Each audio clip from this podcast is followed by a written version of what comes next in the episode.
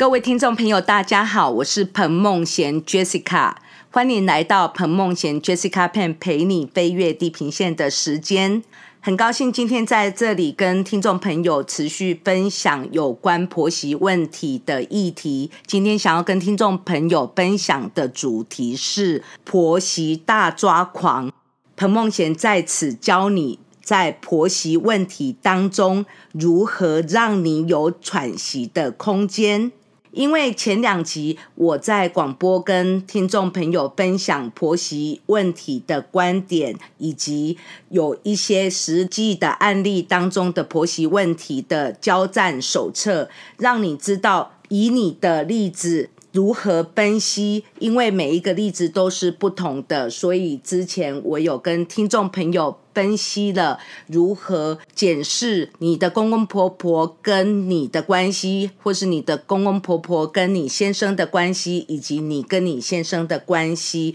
这样可以在不同的情况知道你是需要冷处理，还是你要据理力争，还是你要用另外的方式。那在这里呢，我想要跟听众朋友分享，是我最常收到的议题，有关婆媳。问题方面就是有关隔代教养的问题，因为这样的隔代教养是在很多很多的婆媳问题发生的非常的频繁，因为我们都知道现在的妇女，无论是职业妇女或是家庭主妇，那生活的步调是非常的忙碌。那很多读者写了很多的问题问我，包含的爱情的问题、婚姻的问。题，那婚姻里面当然就一定有婆媳议题这一个问题。在姐妹淘的专栏里面，我有回答爱情婚姻的议题，但是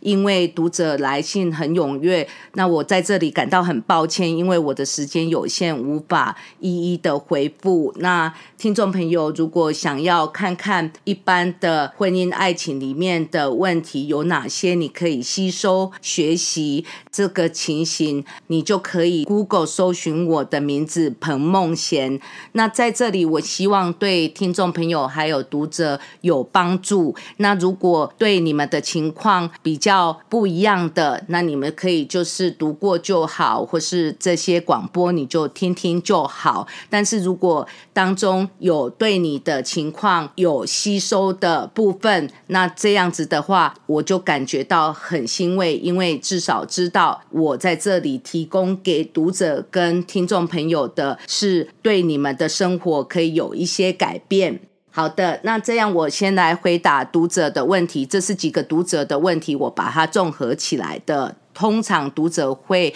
提到结婚的时候，他们的婚房是由公公婆婆赠予给他们，这实在是非常好。但是也有一部分是因为公公婆婆就帮他们付头期款，那也是蛮好的。但是问题就产生了。因为很多的媳妇写来说，这种情况。有时候他们就必须要跟公公婆婆住在一起，那有的不跟公公婆婆住在一起，但是公公婆婆却有家中的钥匙，可以随时进来媳妇跟他的儿子的婚房。那这种情形，媳妇感觉很没有隐私权。那之后媳妇怀孕之后，情况就变本加厉，因为公公婆婆就认为他们可以提供更多的不同的教养方式。那我们都知道，每一代每一代都有不同的教育观点跟教育方法。那当然，那媳妇对于公公婆婆的很多的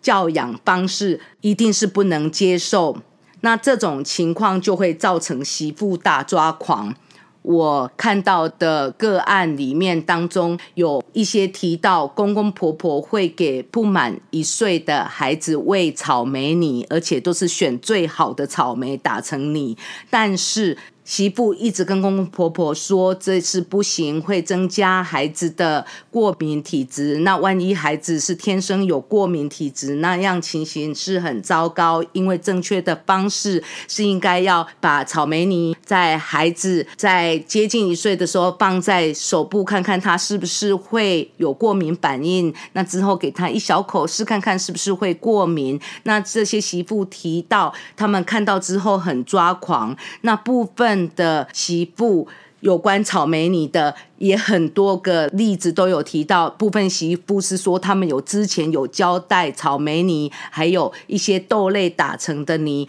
在一岁前希望不要给孩子吃，也希望公公婆婆不要在一岁之前喂孩子蜂蜜。可是很多媳妇都很傻眼。因为公公婆婆根本完全没有照着做，而且还会很生气的说：“他就是这样把儿子养大的，而且还养得那么好。”那媳妇感觉是非常的生气，常常就是敢怒不敢言，因为所住的房子又是公公婆婆付头期款，或是公公婆婆全数付。那这时候他们就产生很多的冲突，因为有的媳妇有提到他们在前面忍耐，那之后在公公婆婆。婆离开之后，跟先生大吵。那如果住在一起的，就常常有时候就变成一种冷战、僵硬的气氛，或是媳妇就是表面应付公公婆婆的对打，然后心里其实在生闷气。那这种情形，有的孩子甚至到两三岁，公公婆婆还要干涉，说孩子是读公立的幼稚园还是私立的幼稚园。那相信听众朋友对这样的议题不陌生。如果你是结婚了，那有小孩的听众对这样的情形不陌生。就算你是单身，那也许你看到你的朋友、你的姐姐或是你的妹妹的结婚之后的状况，应该心有同感。那这种情形讲真是很困扰。那所以在这里，我要提供给听众朋友，先要知道你如何分析。这样的情况，首先你要先想一想，你跟你公公婆婆平日的关系，除了这样的教养的问题之外，你的公公婆婆对你好吗？公公婆婆对你很好，那这样子的教养问题，其实只是方式的不同，他们不是恶意的贬低你，因为你揣摩一下嘛，有时候你以后换你当成婆婆的时候，那你就会很惊讶。你未来的媳妇，她会有另外一套跟你不一样的教养问题。那或许你会认为，哎，那你会与时俱进，会不停的学习，那是非常好。那可惜的是，你的公公婆婆并没有办法跟你一样与时俱进，他们还停留在旧的方式。那如果他平日对你不错，就因为这样的教养有一些冲突，那在这里我真的希望你可以。好好好的跟公公婆婆讲出来，如果他们对你在平日沟通不错，你就直接跟他们说。但是如果他们平常你们之间就是相敬如宾，很客气，但是还没有说很亲密的关系，也就是说你跟你公公婆婆并没有办法像你跟你的父母这样自然的相处的话，那你可以让你的先生去转达这样的事情给他的父母，因为我们都知道他的父母再怎么样也不会去气他的儿子，就算当下感觉很生气，那一下子。就过了，但是如果你跟他们的关系沟通并没有那么亲密，那你去讲的话，公公婆婆可能会气很久。但是如果我刚刚提到你跟公公婆婆如果是沟通的都不错，那平日交谈的也很好，那你就很自然。然后用比较和悦的语气跟他们讲，但是和悦的音调语气也要用坚定的内容，因为这样才让你的公公婆婆知道你对这样的事情是很坚持，也就是你不希望他们喂食豆类的泥，也就是读者有提到有一些公公婆婆会把不同种类的豆子打成泥，在孩子一岁之前喂食孩子，或是说我刚提到的草莓泥，或是喂食蜂蜜。在一岁孩子之前，那你的立场一定要很坚定啊，因为你唯有你的立场很坚定，你的公公婆婆才知道你把这件事情看得很重要。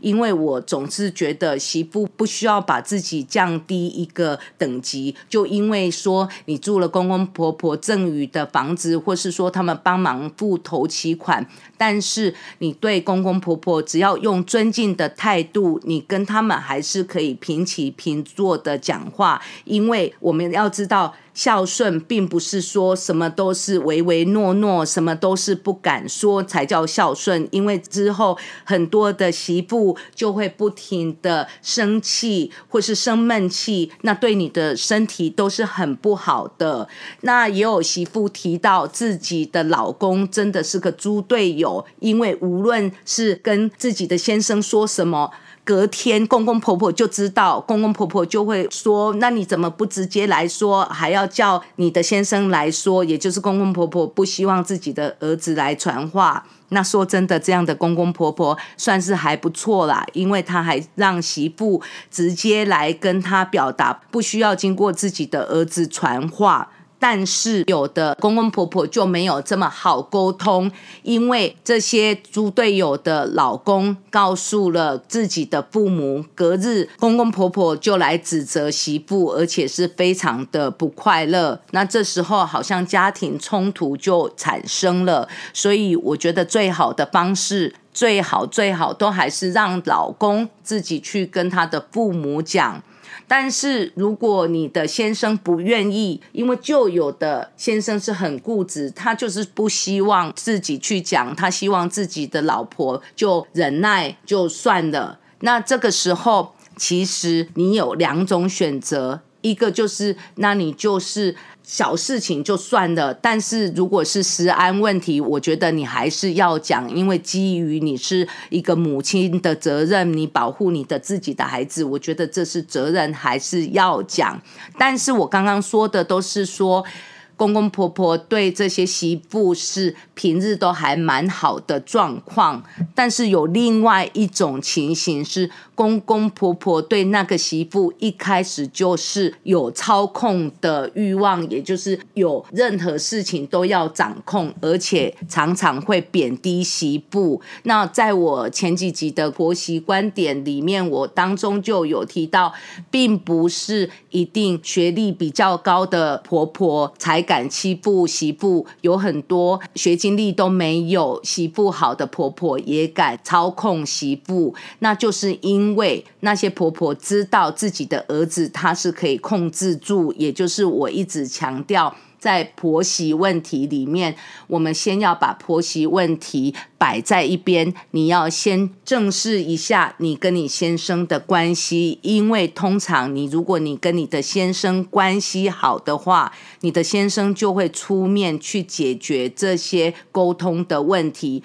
或是说你有受了什么委屈。那一般的情形，媳妇都是蛮善良的。如果先生安慰几句，然后体谅自己的太太所受的委屈，大部分媳妇都会算了。那如果有关孩子的饮食或是教育，那这样就让先生出面。那这种情形就是好的夫妻关系。但很可惜的是，有时候。先生就是没有站在太太这一边，那怎么办？这就是最多媳妇写来的困扰，因为先生完全不能体谅。那这个时候，公公婆婆又发现这样的孩子又属于妈宝型的，那又很好操控，所以对媳妇又更不好。我要给媳妇知道，如果你的公公婆婆平日就喜欢贬低你。对你不好，然后一直在你的生活上要给你找砸。或是在你教育孩子的方式，公公婆婆又对孙子有很多很多不同的意见。那如果这样的意见又跟你的想法、跟你想要做的差很多的时候，那这个时候其实你最好的方式还是我之前说的，你就直接讲出来，因为至少你直接讲出来，公公婆婆还知道你想要表达的是什么。最不好的方式就是你。你在那里不停的检讨自己，因为你不停的检讨自己，你会想说有什么方式又可以解决问题，又可以修复婆媳之间大家的那个冲突。其实世界上没有什么事都是尽善尽美，所以我们就不要要求尽善尽美。这也就是我在《天下杂志换日线》去年二零二零年的九月十二日写过了一篇我的婆婆杀了我脸书遗言悲歌当中，我希望读者能够正视婚姻霸凌造成的恶度伤害。那这样子的情况，这一集我们不是要讨论这一个议题，而是要让。听众朋友知道，你检讨自己是没有必要的。无论你的公公婆婆对你很好，或是对你很不好，当你们的教养出现冲突的时候。你真的不要检讨自己，因为你只是可以想一想，是不是公公婆婆说的一些教养问题是不是对的？他选择的学校是不是也是不错的选项？这个你是可以想一想。但是呢，如果我刚刚提到的是有关食安的问题，你的语气可以比较愉悦，但是你态度要很坚持。但是如果是说像是选择学校或是孩子要什么时候几岁学什么才艺班，然后买什么样的乐器，是要买大型的钢琴还是比较一般型的钢琴？那如果你坚持是买最好的大型钢琴，因为你们有财力，那公公婆婆又阻止的话，那这个情况的情形，你其实就可以自己决定，因为这样来说，如果你不是。用到你的公公婆婆的钱，是你跟你先生的钱。说真的，你真的可以自己决定。就算房子是公公婆婆赠与，或是公公婆婆帮你付头期款，那你们的生活还是自己自足。除非是说你的先生一切都是靠公公婆婆，那说真的，这样你们还是有自主权。因为就算你的先生是跟公公婆婆领薪水的阶段，那这样的情况。也是你们应该要形成你们自己夫妻的一些理财的方式。那在未来，我会陆陆续续在广播提到一些夫妻理财如何做。那听众朋友如果想要先看看我一些理财的文章，可以看一下我的网站 JessicaPen.org 就可以了。J E S S I C A P E N G dot O R G 就可以搜寻到了。那在这里，我要给听众朋友也要知道的是。我们都是知道这样的情形，如果你不解决，就会有一个恶性循环。那在这样的恶性循环当中，你的情绪会不停的有负面情绪增加。那我们都知道，情绪的负面不仅会内耗你的思维、你的精神、你的能量，而且你在这样的过程里面会产生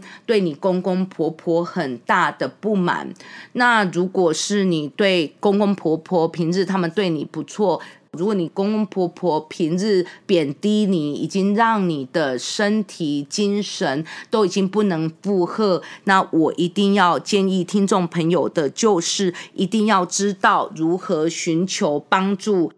你遇到霸凌，如果是说这样公公婆婆对你的操控已经让你的身心灵无法负荷，那你就要知道，你一定要告知你的家人跟朋友，也就是让你的原生家庭的父母或是兄弟姐妹知道，或是说你就请你的朋友或是你的兄弟姐妹或是你的父母，然后陪伴。那你还也可以跟社服团体求助，因为很多的社服团体它是可以提供你这方面的寻求的协助，那他们就会协助你转介到专业咨询。那如果是你感觉到已经影响到你的身体了，精神影响你的身体，那你可以找身心科的医师。如果真的是你遇到的烂队友，完全都是长期的跟他的父母站在同一边，完全不知道你跟他是一个小家庭。那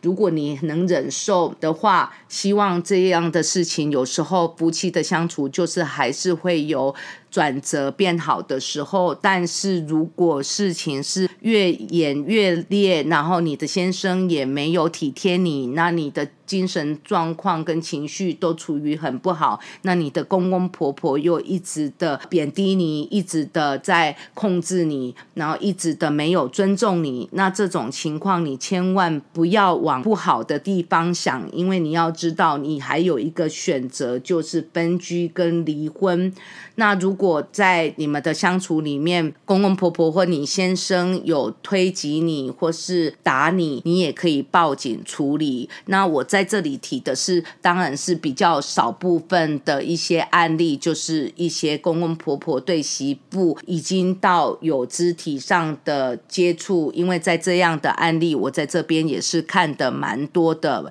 听众朋友，不要认为这不会发生，是会发生的。那所以在这里呢，我想要让读者跟听众朋友知道，所有的情况我们都一定要分析一下。首先，我刚刚一再的强调，任何你的不满一发生，你要先想一想，这是平日他们对你怎样。不要看那个单一事件，要看平日他们对你如何。如果平日他们对你不错，就因为教养问题或是孩子学习的问题就产生冲突，那这样子的话，把全部的一些事情讲出来，好好坚定的说出这样的情况是会改善。但是如果你的公公婆婆平日就对你很不好，那这个情况，你无论是怎么说怎么做，他们也不会尊重你。那你倒不如你想要送孩子哪一个学学校，你就坚持送去。因为我料想你的公公婆婆也不会去把孩子从那个学校转出来，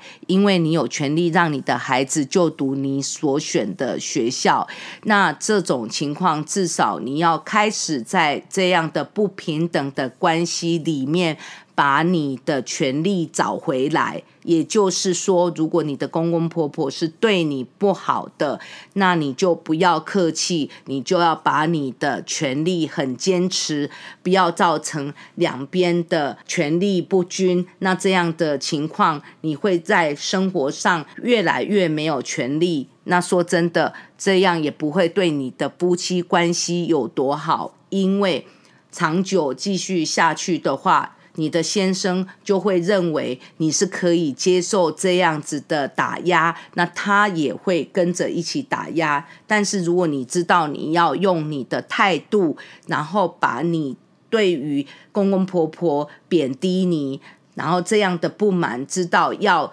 做一个暂时的切割，那你的先生也知道这种情况。就一定要有所改善。那除非你真的是遇到一个很差很差的人，都已经情况到了最不好，他还是一样予取予求。那这种情形，我刚提过，这种分居离婚也就属于差不多了。身为离婚调停工作者，我对于婚姻还是劝和不劝离，但是我是赞成离婚这样的情况。换句话说，就是离婚。分居是可以的，但是前提是你要已经尽力在关系里面已经试了又试，然后已经达到你最高的容忍度，这样你才可以选择离婚。因为所有的离婚做的这一个决定，那你就要承担离婚之后所有的一些压力。那这种情况你要相当的评估，因为有一些事情没有你想象的不好。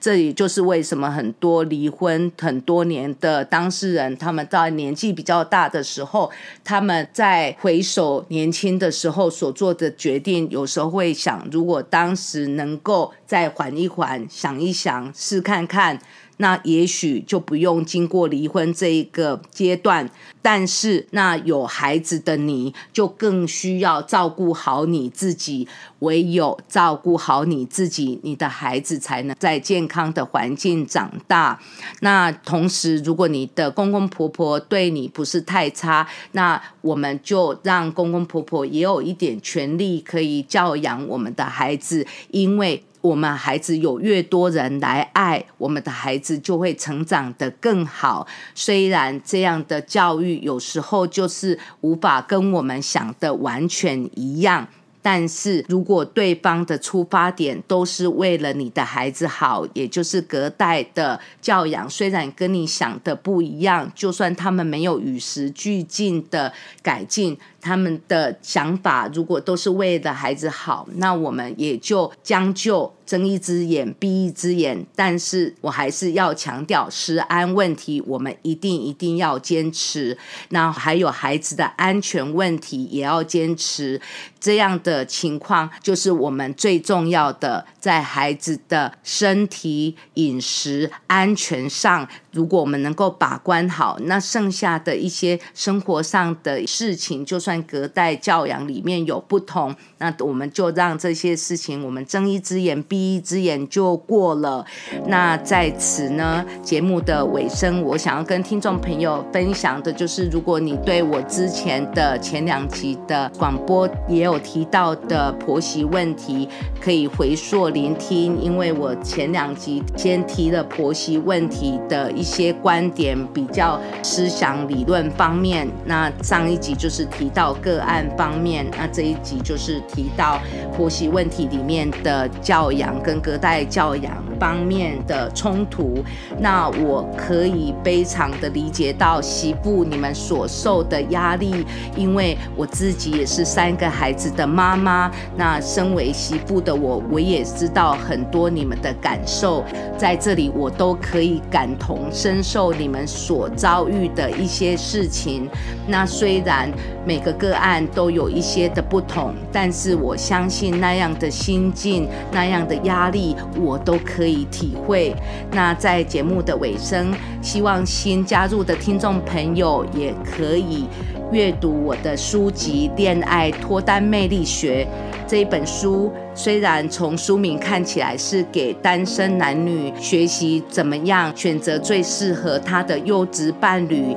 但是除此之外，在《恋爱脱单魅力学》时报出版所出版的最后一个单元的所有的文章，是写给在婚姻中的你，让你知道你在婚姻受了瓶颈、受了压抑，如何在你的心灵开了一扇窗，让你的压力可以舒缓，让你的生活的能量可以平衡。那在此节目的尾声，非常谢谢各位听众朋友的收听也非常谢谢读者持续的支持，也谢谢读者对我的信任。在询问我的众多问题里面，也谢谢你们体谅我没有办法马上回复，非常非常的感谢读者。那在这里节目的尾声，希望各位听众朋友跟读者在这一个星期有一个愉快的一周，期待下一个星期的星期天早晨